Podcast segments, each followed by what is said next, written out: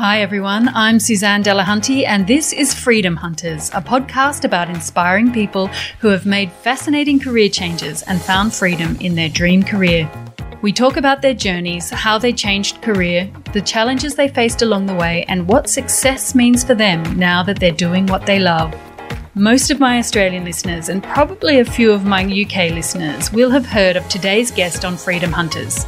You might have watched her come runner up in the first ever series of Australian MasterChef in 2009, or you might have watched her subsequent TV cooking series or made delicious dishes from one of her cookbooks. And if you've been to Adelaide in South Australia recently, you might have had a cake and coffee at her cafe, Jamface, in the Adelaide Central Market. It's Poh Ling Yeow who I had the absolute pleasure of talking to about her career journey. While Poh is now running her cafe and doing various media projects, she started her career in a very different way. She was a successful artist and makeup artist who decided to follow her love of cooking when she joined an at the time unknown cooking show called MasterChef Australia. I absolutely loved talking to Poh. We talked about what it was like to be on MasterChef and how she dealt with the media and huge attention that followed it. She shared the challenges of running a bricks and mortar business, and we also pondered the question of how to ensure that when your passion becomes your career, it doesn't stop being a passion. I spoke to Poh over Skype on a sunny autumn day at her home in Adelaide. So as you listen, you can picture the gorgeous Poh sitting on her veranda in her backyard, the sun on her face and a breeze rustling through the trees, and every goddamn native bird in all of Adelaide that decided to land in her garden and go nuts while we did the interview. So if you're wondering what you're hearing in the background, that's it. Anyway, please enjoy this fun and lively interview with Poh. Hi, Poh. Thanks so much for joining me. Oh, thank you so much for having me, Suzanne. It's a real pleasure.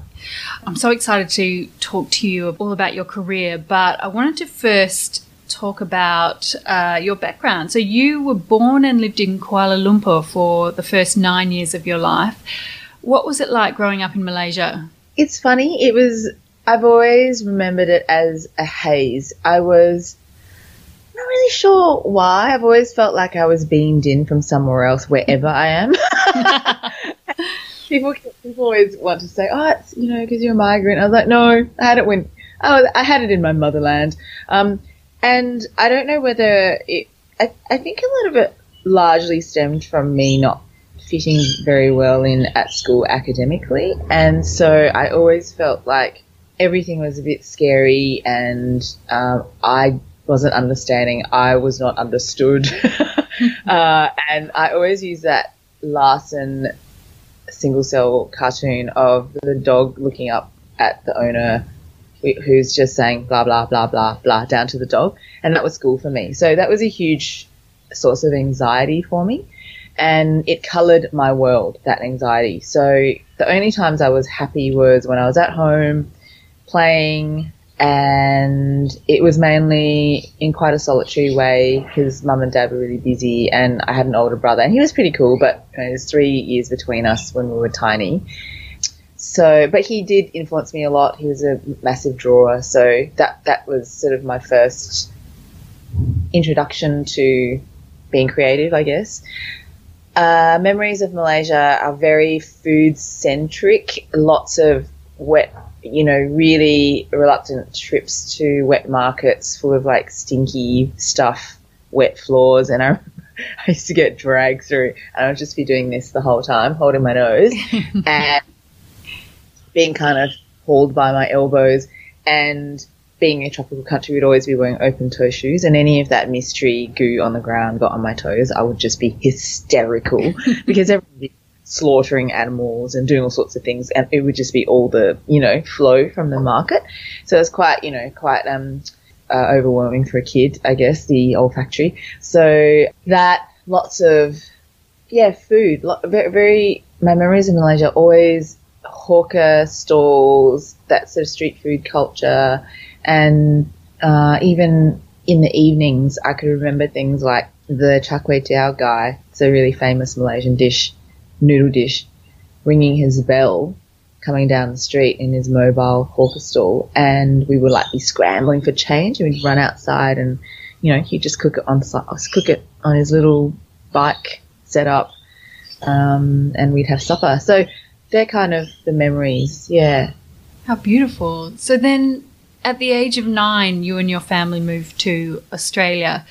So what was it that took you to Adelaide, and what what was it like to move to a completely different country and, and culture at that age?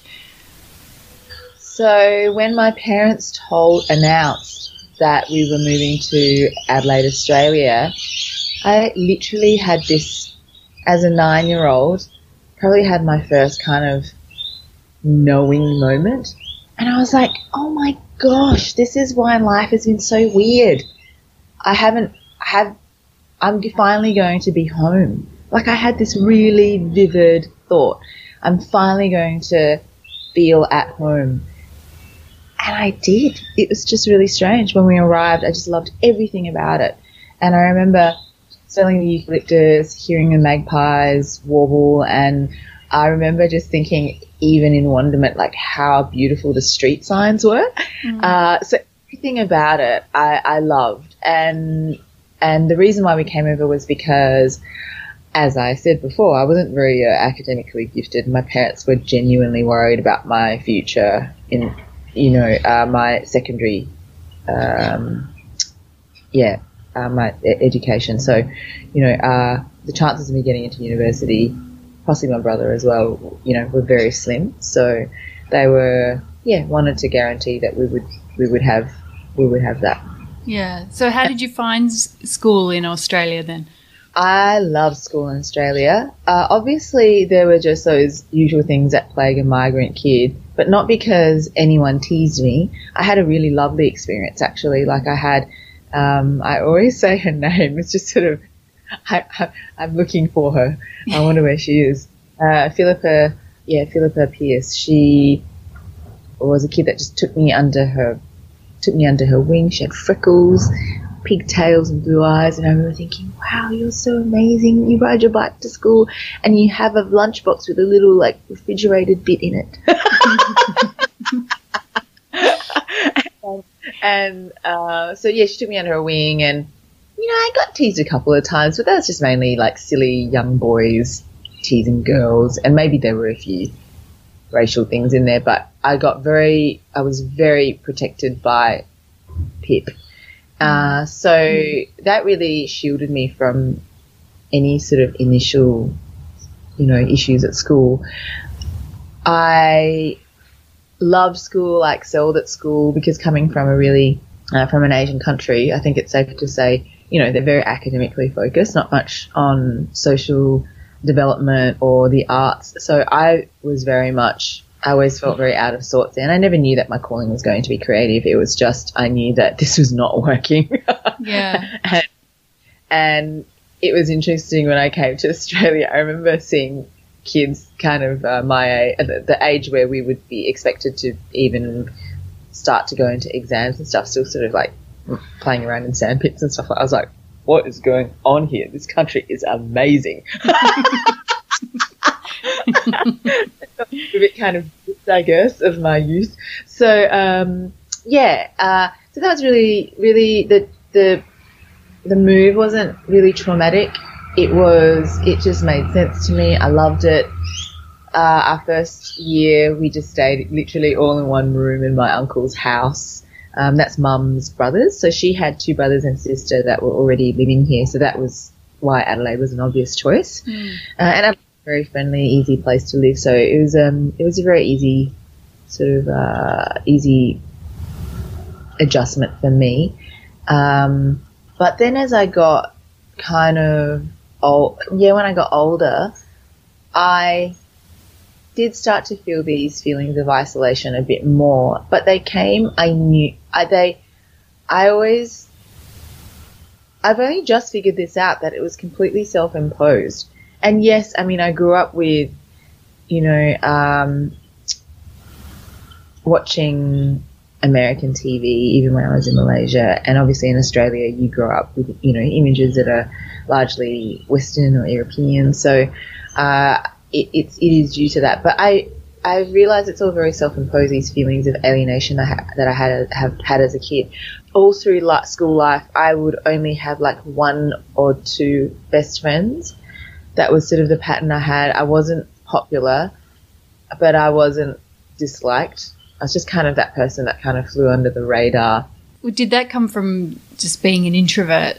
So yeah, mm. and I just always felt I had very low self esteem, and I was very. I used to look at Aussie kids as this thing that I could never attain, and it was just this kind of innate coolness. And I always tell this story of one lunchtime when I was watching this girl when I was just queuing up to buy something at the tuck shop. Little things like that took tremendous courage for me to do. Like, like just to be standing in queue, I would feel so self conscious about doing this thing, and it's still with me. I have to check in for like I have to actually check in and kind of go, hey, just what are you doing? Stop returning to your nine year old self. You're okay. um, it still returns to me at times, but I remember standing in queue and I was watching this girl. She was blonde. She was eating a Sunny Boy. Do you remember those? Oh, yeah, I like this- remember Sunny Boys, the triangle sort of ice ice lollies. Yeah. Yeah, yeah. And um, and she was just sucking on that, and um, and I remember seeing the sun hit her blonde hairs on her arm, and she had this tan skin and you know blonde hair and freckles, and I was just going, wow, I will never be that cool. this is really a weird thought. So that was kind of how I saw me and everyone else. I was just like, I will never be that. I'm always going to be this outcasty, weird kid that doesn't really have a whole bunch of friends. And yeah, I was very inward as a kid for sure. Mm. And did that lead to you getting creative with with your art, or did that come later? No, it happened quite early on actually. I at the beginning as as a very tiny child, I used to do it to mimic my brother.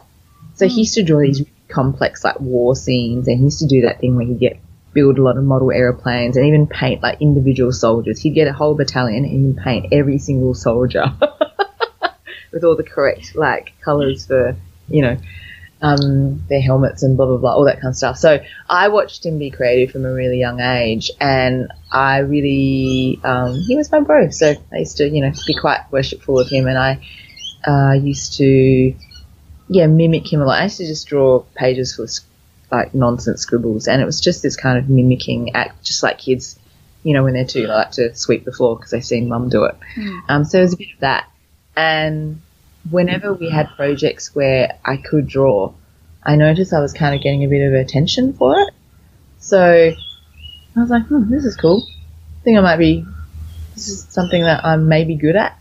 And at that point also, I was quite, I was kind of a bit, I was a bit ahead because it was strange coming from Malaysia because I was always like on the bottom rung. I was always failing my exams and not doing well. And this is like from age seven, you, you already have like reading timetables and to, you know, reading schedules for exams and you're doing geography and history and it's, it's really intense.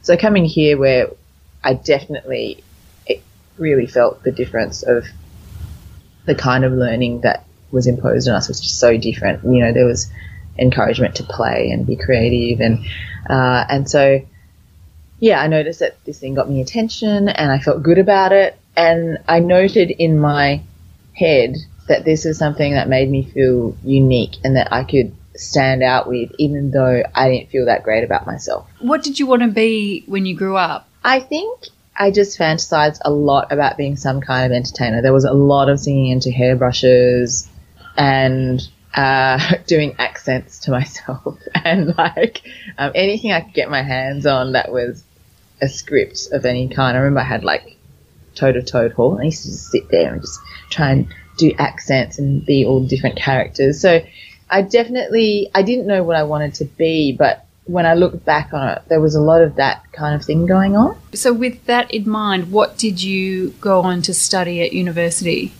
I went on to study a Bachelor of Visual Communications, which is essentially like a Bachelor of Design, and I specialized in illustration. The idea of doing something like that was very attractive to me because I was I was obsessed with being popular because I was so not that, and I thought that's I think that's how you do it. You, you do something like that. You do put yourself in the limelight. So I think that was one of the reasons that the idea of doing being an entertainer. I, I like that idea because that people like you. I'm pretty sure that's that had something to do with it. Once you got out of, once you finished your communications degree, what mm. what did you do work wise straight out of university? It was very varied. So even during, I was uh, so straight after I came, I freelanced quite un- unsuccessfully for a while because I did a degree. So you don't, they don't really teach you how to really run a business, a small business. So that was fairly disastrous. You know, lots of like spelling mistakes and jobs I had to pay for because you know I didn't realize you had to edit your work, that kind of stuff. Uh, so I did a little bit with the freelancing, with illustration, and I also realized I never, I hated working for other people. I hated that feeling of someone telling me be, being art directed, and it's usually what they don't want. So I just found that quite frustrating, and I worked in a sushi bar for a friend, uh, for a friend's business. Kind of did a little bit of graphic designing for them, and at the same time supervised. So was in a food environment there did that. Oh, and then at the same time, I was also pursuing this uh, quite, yeah, it was pretty intense interest at the time to become a makeup artist to the stars. And I think again, this is something to do with being close to the stars. Because I really liked to dream, and I think being close to people in these kinds of fields made me feel that something magical was possible for me. So, mm. how hmm. did you get into makeup artistry? Uh, I started. A friend was quitting at a job at a glamour studio. Hilarious, you know, where your standard like, with your standard like bale of hay one. That's the country one with the uh, corrugated back uh, to the background. And then you do the glam one with your full, you know, your um what, what chiffon, not chiffon, your um, taffeta stole around you, and oh, then uh, yeah, yeah. This is things that were in in the ni- early nineties, eighties. So I worked in one of those, and I didn't have any training. I just went into it as a creative person that knew how to bring, you know, a surface to life. You know, mm. being a painter, and I just slowly built my kit up, and then started started shooting with local, reputable local photographers, and then built up my portfolio and then just started getting work. But it was never prolific because I'm in Adelaide. There's no, at the time especially, there was no real um, print media, wasn't, you know, doesn't, you know, it's, it's not really a place where you do things like that. I mean, back then there was hardly any print, a couple of print media, there was a couple of local mags and, um, and then you get some catalogue work. Yeah, so it was very infrequent. So I was doing the sushi bar job and that at the same time. And it was I probably worked at the sushi bar for a year or two, and I thought I really want to give this makeup thing a crack. And I said that to my husband, and he's like, "Well, I'll support you." He's like, we had a very like very tumultuous relationship, but we were great at enabling each other. So he said, "I'll I'll support you if you want to go there for six months and have a good crack at it." He's like, "I'd I'd I'd be cool with that." And I was like, "Really?" He goes, "Yeah, yeah." He goes, "But it's kind of a bit like a football, like like a shoelace tie on a football team. I was like, what do you mean? I get there's incredible artistry involved. He goes, yeah, I know, but have you, you know, he goes, there's very few makeup artists in the world that like where you know their name, you know, apart from maybe Kevyn Aucoin, that was like the big guy at the time. And um, and he goes, you know, except for people like that. And he goes, and you know, the chances of that are quite quite low.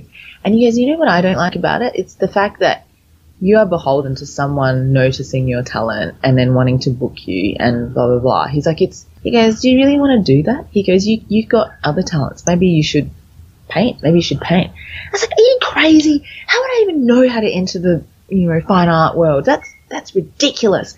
And we got into this huge argument. I remember I was just we were just at each other for like a day. And then he went ahead and booked, made two appointments for me because he asked me what are the two galleries you'd like to exhibit in Adelaide, and I told him, and he made appointments for me without me knowing with the gallery directors. So I was yeah really livid about that as well. But then I settled down and he goes, "What have you got to lose? Just paint a couple of paintings and just go go in." So that's what I did. I just got. Um, I had my portfolio, which was you know not really stuff that you could exhibit. It's kind of more commercial a more commercial approach to art, being an illustrator. and just tucked these literally two paintings under my arm and went to visit. One of them told me that um, I might want to go to art school. um, and then the other one uh, was the gallery that I, I um, that represented me for over 10 years actually. Mm. Wow. So you managed to achieve what so many artists find quite difficult in actually, you know, becoming a, an artist and making a living from it. What do you think that it takes to become a, a successful artist? I think if you give yourself no other choice, and really, I didn't really have that many other options because I wasn't academically gifted. I think you definitely have to block out any conservative and sort of any of the conservative voices around you that might be telling you it's a really hard road to take, which it is. But I've never known anything except that feeling of wanting to feel alive and wanting to always be really into my work, like really love it and want to be good at it. And I think if you're a curious person and you want to keep searching and you, yeah, you just want to keep raising that bar for yourself, not giving yourself any other options is a is a big one because. Mm. I knew I had to keep a really crappy job in order to feel motivated to get to the one that I wanted. And I think one of the worst things you can do is get a stable job because that is absolutely, uh, you know, it will, it will just kill that dream because, you know, you get used to the money. So I, I was good at not getting used to the money, but I also had a lot of that were enabling me. So my ex-husband's family helped me a lot uh, in those early days, just buying art supplies. I remember at, at this point I was actually doing quite well, and because we were both artists, he's a he's a writer director, and he had just decided to quit his degree and go into filmmaking, study filmmaking, and so we were both uh, yeah. We were we were those that couple that was scrounging around at the bottom of the car in the footwell looking for coins to pay for petrol. uh, his parents really amazing. I, I, remember this one point. I was doing quite well. I was almost selling out of you know my shows frequently, but it was still a, an eighteen month turnover. You know between exhibitions. So I found myself in this position where I had commissions, but I didn't even have enough money to buy uh, supplies and canvases and stuff. So I was like, this is a very, I have a major cash flow problem here. So that's when I decided, okay, I'm going to pound the pavement interstate. So I called, I bought every art collector, you know, any of those magazines that are available at the newsagents, looked through and found all these galleries that I liked that represent, you know, um, emerging to mid-career artists because I didn't want to walk into some fancy gallery and go, hi, and make a total idiot of myself. So did a bit of research, basic research, and then made like two, three, four appointments. And then, no, I had a gallery in Melbourne that has sister, sister gallery in Brisbane, and then found representation in Sydney as well. So that meant that I could exhibit four times a year. So then that made it sustainable then. Were you actually thinking of changing careers when you first heard of this little thing called MasterChef? I wasn't. I was in such a good place. I was my my art career was finally stable. I was kind of I think I was in fifth year of painting and you know how they always say make a five year plan? Mm. I didn't have a five year plan, but I worked really hard for five years. I was just exhibiting non-stop and I said didn't say no to any exhibitions. So uh, that was when I started to go, oh, I'm okay actually. I, I can pay all my bills now and I even have savings. This is good. Very, very meager, very, very humble pie living. Like I was just, it was probably same as the doll, what I was earning, but I was doing something that I really loved. So that, that was everything to me. And I, that for me, that was, I'm here. yeah, like I, I, I'd gotten to where I wanted to get and I knew that I was going to be okay. Mm. Yeah. So how did you hear about MasterChef then? Because that took you in another whole trajectory, really. Yeah, big time. So my best friend Sarah, who I did illustration with, she sent me this text, and it read, "Hey, Poh, I'm not really sure what this is, but I just have a very strong feeling you'll go really far in it." Uh, it was interesting. She didn't say you'll win it. She said she'll say, I have a feeling you get really far. And I was like, what is it? She's like, I don't know. She goes, it's some kind of cooking thing. So it was just masterchef.com. That's all it was. And because it, had so- never been, it was the first series, wasn't it? So no one Yeah. knew that it would become this huge thing. Yeah, yeah, no, not at all. Uh, so that's all that, that's the only information I had. I hopped onto the site and then applied and it was just this ridiculous list of very comprehensive questions. I think it was like 36 questions. And it was there to kind of, to, to vet your interest in the, being in the food industry. And they really wanted you to be serious about it. That's what the questions seemed to be filtering, like whether you were serious about doing it for a career. But it wasn't specific in that what kind of food career you wanted. So, yeah, it was still very elusive at the time because I don't think they'd even figured out what it was going to be entirely. But at that stage, I got through that. Actually, I nearly missed it because I remember thinking, oh, this is so exhausting because I wanted like paragraph answers for each question. And I remember I was painting for an exhibition at the time. I just abandoned it and I thought, oh, I'll come back to it in a couple of days. I totally forgot about it. I saved it. And I went back onto the site and it said, and I'm thinking, oh my God, I think I missed that deadline. But I was half baked about it anyway. And hopped on the site and said, you are lucky. We have just extended our deadline for the applications.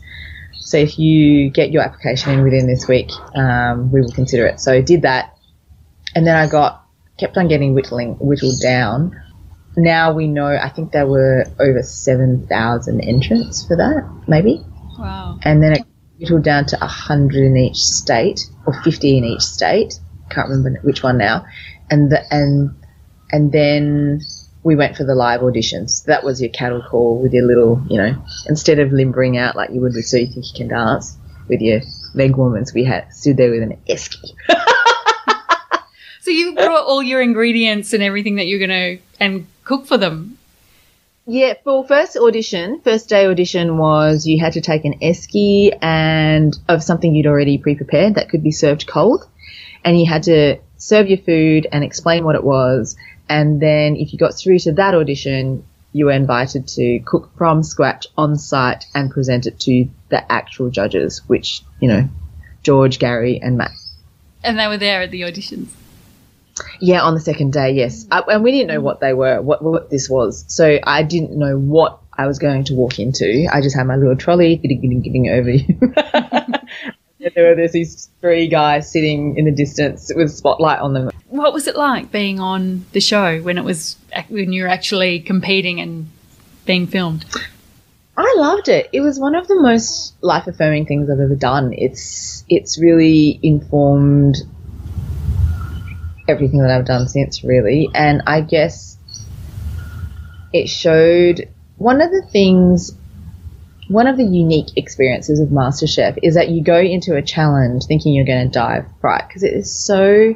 It's just such a different type of stress that you've never experienced before, and cameras are on you, but you do forget within weeks that they're even there because you know you're just so intensely focused on what you're doing. But what it teaches you is that you are capable of incredible things. When you think kind of you can't even produce a dish because you don't know how to cook anything from you know a cuisine of a culture or whatever, and then you win the challenge. It's it's a pretty amazing feeling to think that you can you're capable of things that you, you didn't previously think unless you were put under that pressure. So had you done a lot of cooking prior to the show? This is the interesting thing. Not really. I'd grown up around food, like I'd said before, so it's in my DNA. My I have very avid cooks on both sides of the family. I had a nice little repertoire, but it was certainly not amazing. Like at that point, I was still murdering steak and three veg. Uh, I didn't really know how to cook a lot of the dishes. I kind of, uh, yeah, that on the show, it was funny because we got 10 minute phone calls a couple times a week. And all the people that had their own families, like Julie, would be like, oh, "Hi, darling," would speak to all the kids, you know, and I would be like, "Mum, quick, just tell me that recipe real quick." by, by mouth. So I, I really was just baking it till I made it on the show, but I had a good instinct for it. Mm. So a lot of the that I cooked which I find really fa- a fascinating topic, is from palate memory. I knew things went together. I knew how to make that flavor. Sometimes I didn't. And combinations that would work, and I didn't know why, but it just made sense to when I tasted it. I'm like, yeah, I, I think that resembles what I remember, and that's how I kind of that's how I cooked for a lot of the competition. It must have been quite anxiety inducing, though, to be kind of on this show and being tested like every day or every week on this skill. It is intense, but I really thrived in that environment. All our personal belongings are taken away from us, so we don't have wallets. We can't wander out of the house. We're literally on lockdown. Don't have our phones, don't have access to computers. And I remember a lot of people used to complain about it a lot. And I was like, you idiots, when in your life as a full grown ass adult are you going to be able to sit in a room full of people that love the same thing that you do and indulge, completely indulge in it? Like you, you know, you, you're breathing, sleeping, thinking it. You don't have anything else to worry about because all your all your bills and all that have to be taken care of. You don't even have access to that kind of thing. I think it's changed now, but so I used to think, what a incredible little microcosm I'm in now to be able to focus on this thing that I love and see if I'm any good at it. And I went into it thinking the reason why why I did it was I definitely had a massive interest in writing. So I, I wanted to write books. And I knew from the art experience I thought no one's going to want to buy a book from a nobody. No one's going to publish a book by a nobody. So I need to just get my dial on TV for like five minutes. Drive it from there because I've done it with one of the most difficult careers in the world. So I reckon I can do it. So that was one of the motivating factors. And I was getting to that point where I was becoming so obsessed with food that I was dreaming up menus for a place that didn't exist, obviously. And interesting combinations that I could put together um, with cooking and it was when food TV sort of started to come alive, when like the Nigellas and the Jamies and the, you know, uh, Carluccios, all those, um, Gary Rhodes, all those guys were like on TV, and I and I'd I'd gotten cable, so that's when I discovered that that world. And actually, later on, when my my art career was going quite well just before MasterChef, I was working at the Central Market because I was getting a bit of cabin fever because I've become so solitary. So that was my introduction to like European food. So it was all quite young and fresh. So, you know, I'd only just started eating cheeses because didn't grow up with dairy, being, you know, Asian. And I was working at a gourmet shop. So I started to eat all this stuff and I met a lot of, a lot of people that I was around in that environment were really avid foodies. So that just sparked something in me. And I, yeah, started to just obsess about funny things like, oh, if I, if I had a restaurant that, you know, what, what kind of menu would I have? And, and it became intense enough that I would, I'd have sleepless nights over it. And I thought, this is a bit strange. This has just come out of nowhere. And I had actually organized to a little cottage industry business to start making jams for a local greengrocer with all their excess stuff that was blemished. And that was kind of my. I thought if I just have one day a week where I can be in a commercial kitchen and just mm. vent this little, you know, this love that I have, it might be enough to sate, sate it. But then this thing came up. So yeah, but I was getting there. I knew that I, I, I was thinking in the right way about food. Like it was not like your normal person. I was definitely obsessed with it. So you came runner up in the first series of MasterChef. What was it like when you finished and you pretty much over not overnight, but um, fairly rapidly became so well known all over Australia? That was strange. I was known a little bit for my art locally and had a little bit of press through that. So um, was yes, I wasn't completely unfamiliar with the media, but coming out of that was enti- an entirely different thing. I we were warned about it. We was we you know we that the show you know does give you does prepare you a little bit, but it is a strange thing to come out and be not recognized and then suddenly recognized everywhere. Uh, but I guess you just you just take it as it comes. I mean, what do you do? yeah, yeah. yeah. And, and so, what were you thinking career wise at that point? Were you thinking now's the time to completely change career, or how did it all happen? The next phase. It was. It was never that. It was never because I loved being a painter, and I thought I could have this other career that ran ran parallel with it. Because I was just thinking sort of more gentler version of it, which was the writing, and I thought, oh, oh I, I was just going to go back to make jams for that greengrocer. Huge aspirations, literally. So I thought, I was like, oh, I'll just go back to doing that. That's okay. And I had an exhibition scheduled end of that year. That was uh, in October. So my my plan was, well, if I get really far, amazing. And then if I don't get very far, I can just launch straight into painting my exhibition, which would be really good for my headspace because I knew that I'd have a little bit of a, you know, down, have, you know, have a little bit of a probably depressive, sort of slightly, yeah, depressive period, just coming off such a huge high being on the show. Mm. So you then made a TV series, or uh, actually several TV series for the ABC.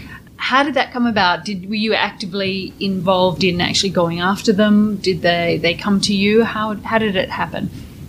No, I feel like this is such a I, Suzanne, I have this weird thing, and I don't, I, where I feel you're always meant to meet the people that end up being in your life in a significant way.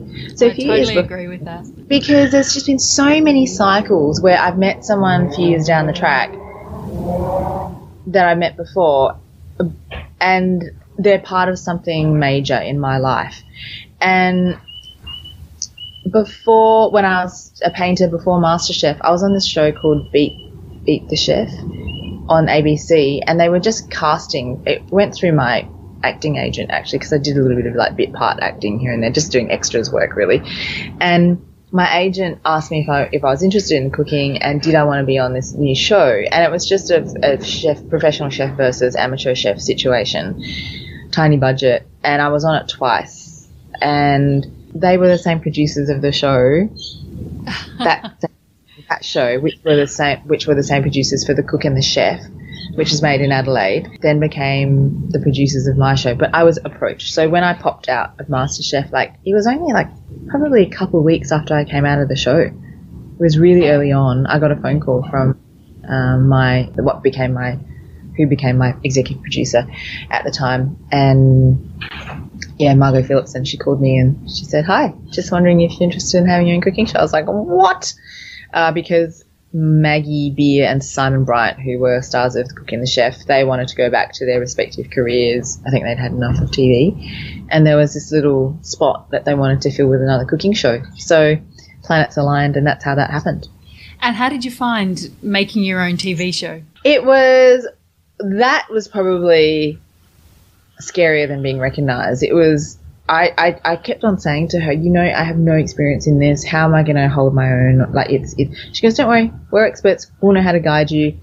And that's how we did it. And I think they thought that for the first series, it would be good to have another chef, uh, like a guest chef for every episode so that I wouldn't have to hold the fort on my own. So that was the approach that we took and it was really good. It was a very simple format. It was just, uh, us cooking, a dish each for each other, usually from different cultures. And yeah, so that was the first first series of uh, Poh's Kitchen. And that went on then to become further series and cookbooks as well. Yes, yes, it did. Yeah, I got around the same time. I got a two book deal as well with HarperCollins. So that was and that was really the dream. That was the one that I wanted. So that was a thrill to be able to do. Yeah, so I really, I really just had to fudge my way through it, really. But they were amazing. I mean, it was a very, it was a very safe environment to be with Aunty. That was a good, that was a good starting point because I think if I'd launched into a commercial network or environment, I would have really lost it. I just because of my introvert nature, I think being thrown into doing things that I wasn't sure about would have really, really wrecked me. It was so lucky that I was in with the ABC because shared sensibilities and they were very gentle the way they worked with me. So I was very, I was very lucky like that. At what point then did you decide to start your cafe Jamface? Quite late in the game. I did three years of TV with the ABC. Then I took a year off to write a book, uh, then a couple of books, and then no, a book, a book, and then, uh, and also I had just. I'm not great at the media thing actually. So after about three years, I just felt like I'd pushed that particular. I, I, I couldn't do any more of it. I just found it really invasive in terms of my life, and uh, I I felt a bit lost in it. It felt a bit like I needed to get out. So I, I got out of it knowing that I'd come back to it, but I just needed a little bit of a rest and and because it had it started so soon, I hit the ground running from MasterChef into Poh's Kitchen. I felt like I hadn't had that time for respite to just kind of recover and think things through. I just kind of went I went straight into that. So I wanted to take a year or a couple of years, I didn't know how how long, to just figure things out a bit and go back to the painting a bit. The whole time I was painting still, I was still exhibiting one major solo a year, so I wanted to keep that up. Uh, then I did then I did two years of Poh & Co with SBS, so that was a different series, and it was the end of that second series that we built the cafe on the show. Oh, wow. So that was a good five, six years after MasterChef that I opened Jamface. It's an idea that I had in my uni days with Sarah, who was my best friend who um, put me onto the whole MasterChef thing. So we'd always dreamt of opening a little French pastry or cake shop, not a patisserie because we're too hairy around the edges. We want we, we wanted something really cozy and cute and Parisian. So yeah, that idea was started way back then. So it's at the Adelaide Central Market. Tell me a little bit more about it. Yeah, so it's a tiny sliver of a shop. It's uh, if you look at the market, it's just banks of stalls, which are usually fruit shops. But we've wall. Jono's built. Um, Jono, my husband's built two beautiful walls for, for um, made out of recycled windows. So it kind of walls you in. It's very cozy and it's really tiny and squishy inside. And it's in the market, which is a place that has great memories for me because when we first moved to Australia, it was a place where we kind of we went back to reclaim our culture. You know, we bought ingredients, took them home to replicate dishes that reminded us of you know Malaysia. So for me, it was filled with those kinds of memories, and that's why I wanted to open up in there. And Jamface is not what people think it would be. Everyone expected me to open a Southeast Asian uh, place, but it's it's more French than anything, and that's with Sarah's influence. But I am a huge baker, so I had to come out as a baker. Left to my own devices, I think I would have written about baking right from day dot. But I had branded myself as this Southeast Asian cook from MasterChef, so I had to play that out a little bit first. And it was really my journey at the time, though. I wanted to. It was a little bit of finding my roots through the cooking. That was what my MasterChef thing journey was about, and then post for about three years after. But then the thing that makes me love cooking, the baking, started to sort of come up again, and I couldn't deny that that's if I open a place, that's the direction I wanted to take. But there was so much pressure on me to like do the Asian thing, so I had to really think through it and I was like, no, it has to be baking. It has to be baking because that is where I just feel the most at home when I'm in the kitchen. So I think being an artist, it's interesting. I've always been very guided by my gut. And I think that's a very important thing for people to learn to develop and flex that muscle and don't doubt yourself because they are your truths and you have to hang on to them for dear life. Because at the end of the day, I think, you know, there's so much pressure on artists or creatives to be original, original, original. But it's really you just finding your own truth, and that that is what makes you original. And so you have to really stick to that core belief because it's your anchor. It's what allows you to, um, yeah, it's it, it to not just be a bit of driftwood and and yeah. So yeah, it's it's really you have to really yeah follow that instinct. So yeah, so I went baking, but we actually started with a market stall so a, a, farmer's market stall. So that was the original idea. So um, I'd had that already for three, two years, and that's at the Adelaide Farmers Market. So that was my little pop up thing. So that was the original one, and then we we really had to like oh bricks and mortar. That was that was scary.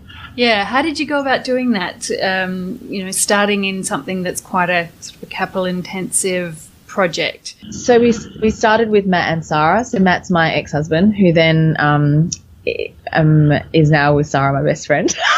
so an interesting part of my life. So there's four partners mm-hmm. to cushion the blow, and Jono, my husband, as well. And we thought that was just the next stage for the business. Uh, we needed a commercial kitchen. We were operating from a friend's kitchen for a long time, but that wasn't sustainable anymore because the market store was growing. And we thought we either hire a kitchen and go full, commit to this fully and get a place yeah, we just we just thought that that's definitely the next step. But it, it's very it's, it was very scary and it still is very scary running a small business. Yeah, I can imagine. But I guess it's great to have uh, business partners who all share the same vision. Yes, yes, it is. It's I think it's very rare, and I think as a creative, that's your greatest challenge is to keep honest to your brand. And we all need money, but just make sure that things that you take on are cohesive with that with what you want to represent.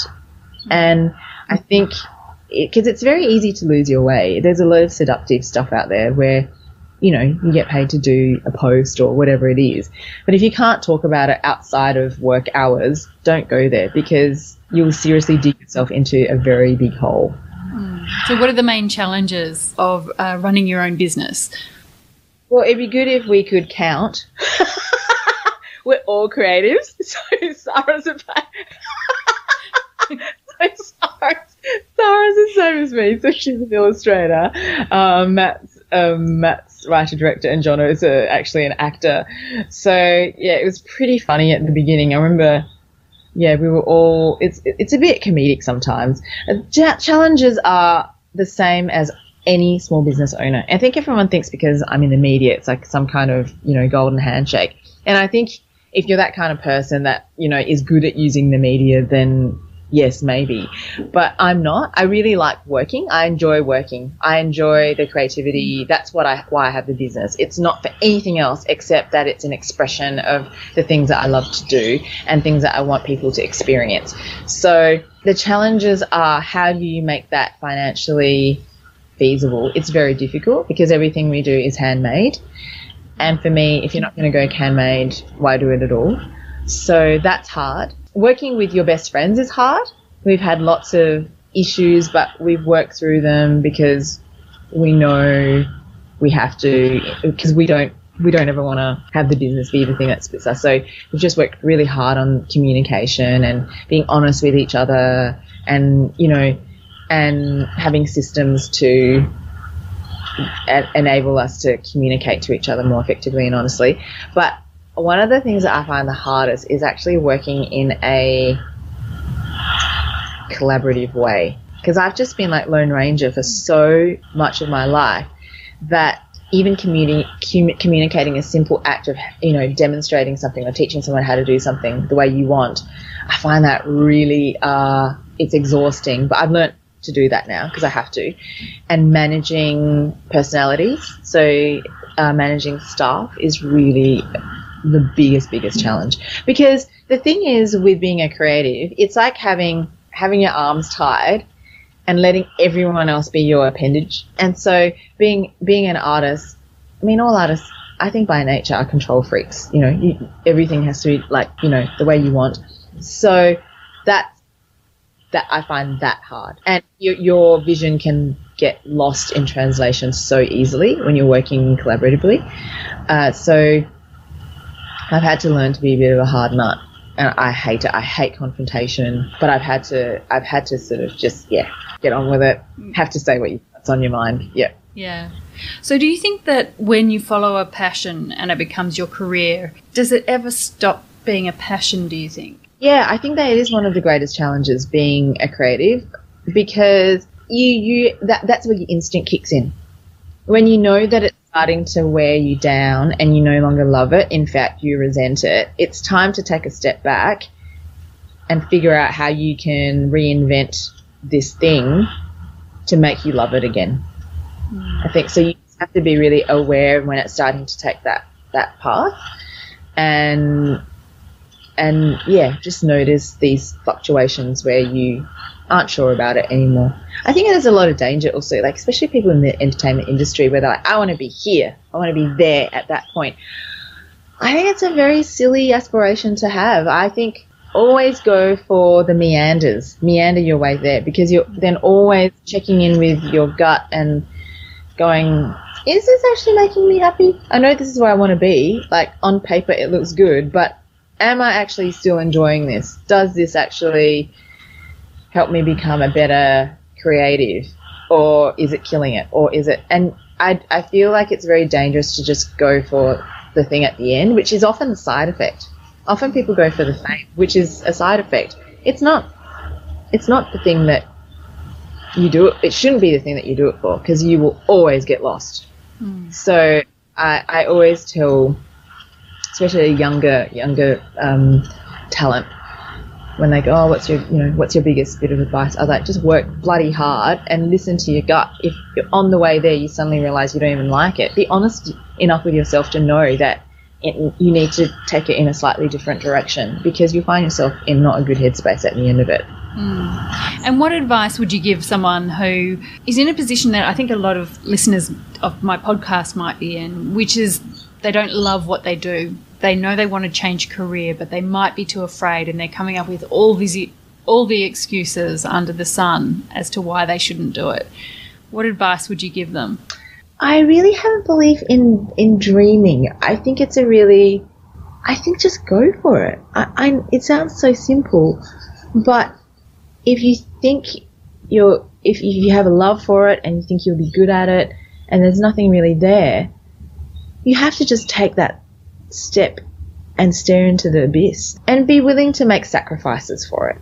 So, you know, you, you can't have it all. And that's the great pendulum of life. You know, creators live very, un, you know, financially unstable lives. So you have to be ready for that. But there's ways of getting around that as well, you know. Um, I think one one big thing is that you have to be willing to make some sacrifices because it is an unknown being in being in a creative field. But if you love it, you will get there. That is a knowledge that I have. If I if I if I aspire to something and I know I'm good at it, I know I can get there. It's just you just have to be willing to work really hard for it and keep believing in it and keep not having money while you're getting there, you know, that kind of thing. So it's a lot of it is financial actually, I think, for people that are wanting to make that change. That's probably the biggest the biggest fear. Absolutely. So, yeah, and I have a friend who gave had a really good had she goes just save up, save up to give yourself that good year of being able to explore. Mm. I think that's a really practical one. She said when I'm doing well, she goes, I put my money into like a little fund for the rainy days when things aren't so good or when I think of a new project that I might need money for. That's so sensible. Mm. Um, but it, it's really. I encourage a lot of friends that, you know, actually are made redundant or, you know, when they're looking, when they're really down or that they're not I was like, this is really good. This is really exciting. You've hit rock bottom. This means that that decision is kind of being made for you now. Like, how exciting. You've got a new, you can start from scratch again. So I think um, those things are always good when you just really know you can't stay there anymore. Because sometimes the indecision is the thing that kills you. Like, Absolutely. you're like, forcing me to exercise. You're like, oh, I'm stuck in this office, but I wish I could be a landscape gardener. You know, I love being in the open, whatever it is. And and it's that thing of, yeah, I, I, I think that I always tell friends, this is so exciting. You know, you've, you've that that sort of decision's been taken away from you. You can try and take that leap now. Um, but yeah, I think I think really mainly it's all in the head. So it's it's really just just giving it a red hot go. Yep, great advice. Mistakes are a really good thing. I think people that also have had jobs often really fear making mistakes, but that that's always when you learn the most. And if you are really like genuinely in for that search, you will get there. You will find that thing that you love. Mm. Mm. Yeah. Yeah. One of my guests was saying that, you know, even if when you're starting out at something, you're going to be bad at it. So you got to just expect that you got to make mistakes, but know that, you know, the more you do it, the better you get and you'll get there. Mm. Especially if it's something you love. That's a big one. Hmm. That's a really, really big one. Um, yeah, you really, really have to love it because of the sacrifices that you have to make for it. And I think the other thing is, uh, you, you do have to understand that it's a very different type of discipline as well. Because when you're in a normal workplace, you have someone kind of cracking the whip, you have deadlines. And as a creative, uh, I, I guess it's not really always about being creative. It's about freedom, isn't it? Mm, yeah, So- exactly. Like you could be someone who's an artist that now has always dreamt of going into medicine. So it might actually be the other way around. So I'm assuming people always want to be creatives, um, which is not correct. Yeah, you have to be willing to make those sacrifices because you know it's yeah it's it's a hard road to get there. Yeah. So tell me, what is success for you? Mm, that's a really interesting one.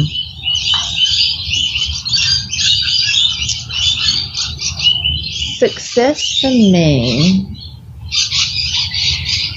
is definitely about, I think it's actually just being completely comfortable in my own skin That makes and sense. being, yeah, and being able to be still. It's something I'm really trying to work on at the moment because I'm a workaholic.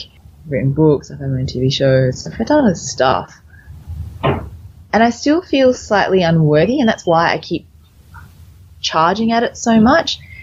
And I've had to, I've lost a lot of friends, and I don't see, not not because of anything bad, but because I just don't have any time for normal things like seeing friends and hang out with my family.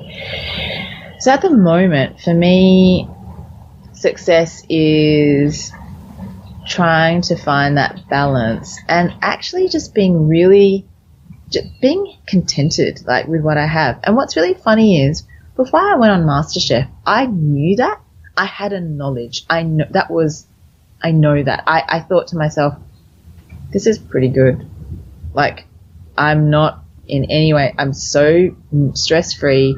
All I have to do is just roll out of bed and paint pictures. No one tells me what to do um, I this is this is the ultimate. And I knew by going on the show I was going to turn my life on its head. But I was greedy for that experience. That's what I've always been. I've always been very greedy for life experiences. And that's what kind of that's what took me there ultimately. It's great. you That know. sounds good. Oh, no, I totally get that. I think being comfortable in your own skin and kind of in your own flow, I think that's, yeah, I think that's a wonderful way to describe success, actually. Yeah, um, because I think I'm not very brave. Like I, I'd like to be Really? brave. Yeah, I feel like After all you've done. Yeah, I think I can be more brave with the way that I express myself, and um, hmm.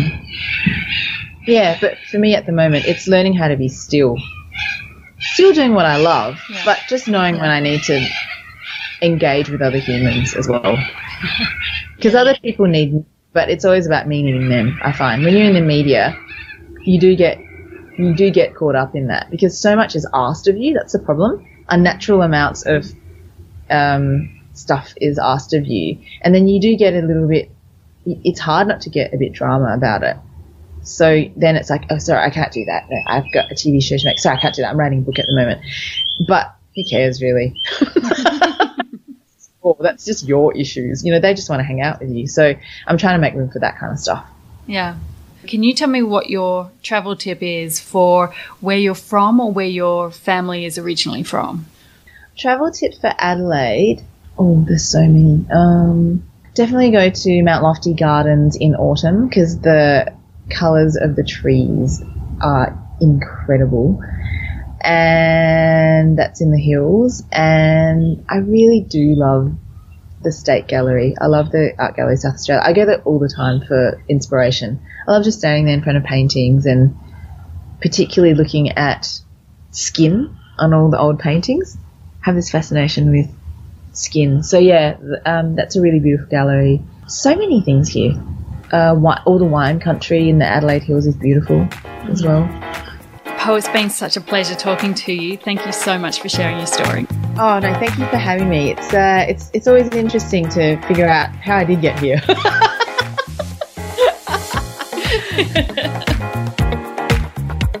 Thank you for listening to Freedom Hunters. I hope you enjoyed this episode. If you enjoyed it, please don't forget to rate, review, and subscribe wherever you get your podcasts. It will give the series a boost and help other people find it. And you can find out more on what I'm passionate about on my website, secondsister.com, or Instagram at Suzanne Delahunty. Tune in on the first of every month when another inspiring guest will be sharing their story of how they found freedom in a career that they love.